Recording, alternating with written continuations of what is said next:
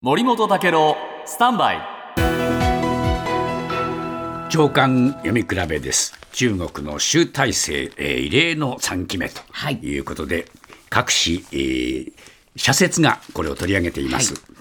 い、でまず朝日新聞ですけれども問題が起きてもこの党の党と政府の幹部らがこぞって習氏の顔色を伺う、その弊害がもうすでに顕在化している。えー、世界は暴走の危うさをはらむ中国と向き合わなければならないと、まあ、こういうふうに言ってるんですね。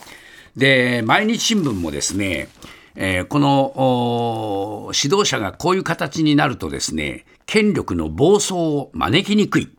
えー、招きやすい。えー、異論が封じられて政策の誤りを正せなくなるリスクがあるとこういうふうに指摘しています。でそれはもう目の当たりにしているだろうとプーチン大統領のやるウクライナ侵攻で、それはもうそのようになってるではないかということですね。でアメリカではねもうねえー、中国などとの関係を切り離せというね強硬論まで出てきてるけどもなかなかそうはいかないとなかなか困っちゃうという話をしています。で、えー、産経新聞の社説はですね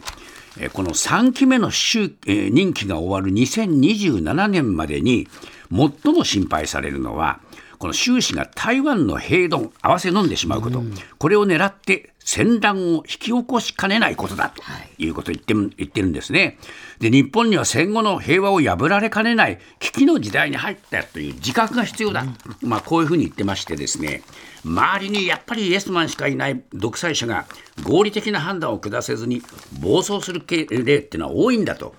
だから批判の封殺をにしている中国に未来はないので国際社会は終始の中国支配から目を離してはいけない結局みんなですねよく見てないと危ないぞ危ないぞって話になって日本もですね平和を破られかねないと言っています。